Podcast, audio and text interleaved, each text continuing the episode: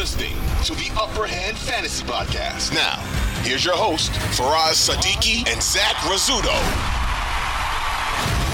Uh, I moved Deebo up just a little bit because um, it looks like Brock Purdy is really, you know, aiming to sh- throw it short and intermediate for the most part. Yep. That's going to favor Christian McCaffrey. It's going to favor Deebo Samuel.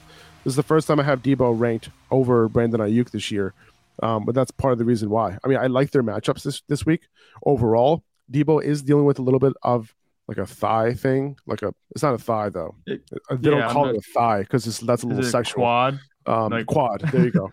Yeah. they call it they're calling it. A, they're calling it a quad. I call it a thigh. You know what are you gonna do?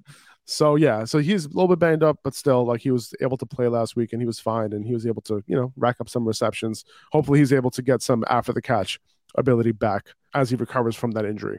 Brock Purdy, he didn't look that bad last week. And obviously, you know, that was against Miami. Um, I think Tampa Bay, they're not a terribly impressive defense, but they have some playmakers, so they can, you know, give him a little bit of trouble. But I think Brock Purdy's going to be fine. And I think I agree with having Deebo here a little bit because he's more of a playmaker, I think, after the catch and Brandon Aiyuk is.